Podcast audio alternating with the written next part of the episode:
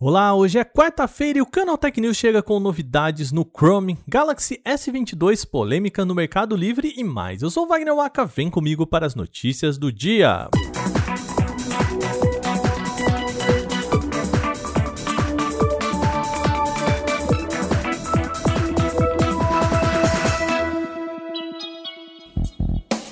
E o nosso programa começa falando do novo Chrome 93. O Google lançou hoje, quarta-feira, uma atualização do seu navegador, adicionando algumas boas novidades. E uma delas é a integração do Google Drive direto na tela da nova guia. O usuário pode ver o que há de mais recente no repositório já ali, encurtando o caminho para encontrar arquivos. Outra novidade é o sumiço do ícone de cadeado usado para simbolizar quando a conexão do site é segura. Sabe aquele cadeadinho que fica ali do lado esquerdo da barra de busca? Pois é, sumiu. O Google indicou que planejavam mudar o padrão para algo um pouquinho mais discreto, já que o protocolo HTTPS está mais popular do que nunca. E para incrementar pesquisas, o Google também deu uma recheada no motor de buscas. Agora, sites acessados a partir dos resultados de pesquisas são abertos em uma navegação em guias dentro do próprio buscador. É assim, é uma barrinha que fica ali logo abaixo da barra de busca para refinar o processo. Como sempre, a atualização está sendo distribuída gradativamente entre usuários do Chrome em todas as plataformas, e algumas dessas funções que a gente citou aqui só podem ser acessadas por comandos de flag, tá? Para saber mais sobre as novidades do Chrome 96 e descobrir como ter acesso a tudo isso, é só conferir a nossa matéria lá em canaltech.com.br. Os novos dispositivos topo de linha da Samsung podem ter tido baterias reveladas e a informação, gente, pode ser um pouquinho desanimadora, tá? É que o Galaxy S22 Plus e o Galaxy S22 Ultra apareceram em uma certificação na China junto com suas respectivas certificações de bateria. E se nada for modificado pela Samsung, o Galaxy S22 Plus deve contar com bateria de 4.370 mAh de capacidade. Já o S22 Ultra deve ter capacidade de 4.855 mAh. Ambos os números não são exatamente animadores, né? Já que a barra de mercado subiu ali para a casa dos 5.000 mAh há tempos. O Galaxy S21 Plus mesmo já tem 4.800 mAh. A expectativa é de que tais modelos sejam fabricados já em novembro com Exynos 2200 para os Estados Unidos, Coreia do Sul e China, enquanto a variante Snapdragon 898 chegaria para o resto do planeta. Segundo uma tendência de mercado, a linha também contaria com a tela de 120 Hz, sendo o S22 Ultra com tela Quad HD Plus. A nova linha deve ser apresentada somente em janeiro do ano que vem, mas a Samsung ainda não confirmou nenhuma dessas informações, tá bom?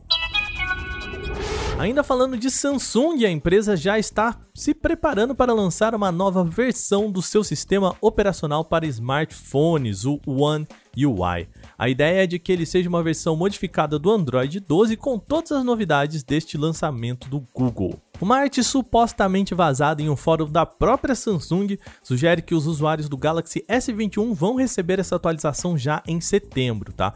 Donos dos aparelhos topo de linha também devem ser contemplados nessa leva inicial, o que incluiria modelos de Galaxy Note 20, Note 20 Ultra, Galaxy Z Flip 3 e Galaxy Z Fold 3. Caso o One UI 4 replique mesmo o Android 12, as mudanças devem ser relativas ao visual de navegação e melhoria em personalização de ícones, cores, fontes e mais. Vale lembrar que essa é apenas uma versão de testes antecipada pela Samsung para quem participa do seu programa chamado Samsung Members. A versão final do One UI 4 será lançada para usuários dos aparelhos carro-chefes da Samsung em dezembro de 2021. Já os outros dispositivos compatíveis devem contar com atualização ao longo do primeiro semestre de 2022. O Mercado Livre deve fechar o cerco em relação à pirataria em sua plataforma. A empresa aderiu ao Guia Antipirataria do Ministério da Justiça e Segurança Pública. O material veio após pressão do Procon e Anatel sobre o tema. Em maio desse ano, a Anatel já tinha emitido um comunicado ao site e outras plataformas de marketplace para que adotassem medidas para evitar a venda de aparelhos pirata ou que não tenha passado pela análise técnica da própria Anatel. Na semana passada, o mesmo órgão determinou a investigação sobre a venda de produtos piratas no Mercado Livre.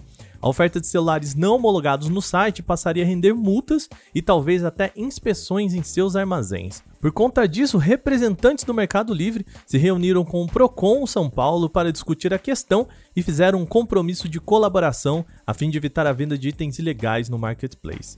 Além de smartphones, havia suspeitas de vendas de livros digitais também piratas na própria plataforma do Mercado Livre. Procurado pelo Canaltech, o Mercado Livre disse que excluiu mais de 30 milhões de páginas de produtos ilegais entre janeiro de 2020 e julho deste ano, impedindo a venda de 1,3 milhão de itens piratas. Desde 2020, mais de 68 mil vendedores irregulares foram desativados, é o que conta a empresa.